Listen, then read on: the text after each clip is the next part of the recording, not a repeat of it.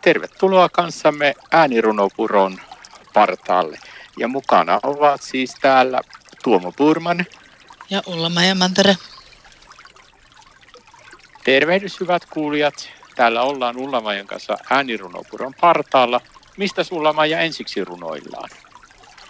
No otetaan nyt ensin ihan tällainen äitimaa runo.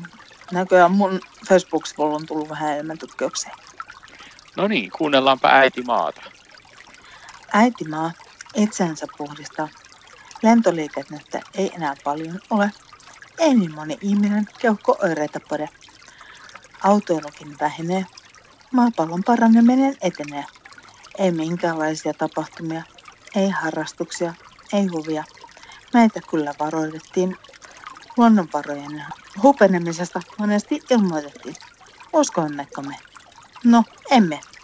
Tai oliko syynä itsekkyys, ahneus vai inhimillisyys? Nyt luonto pisti asioille stopin. Mitä minä tästäkin opin? Toivottavasti kunnioittamaan luontoa, ihailemaan sen värejä, sen kauneutta ja ennen kaikkea opin kuuntelemaan itseään. Tällä tavoin minä asian näin. Kiitos Ulla ja hieno runo äiti maasta. Näin vietit kanssamme hetken aikaa äänirunopuron partaalla. Ja mukana olivat Tuomo Purman ja Ulla Mantere.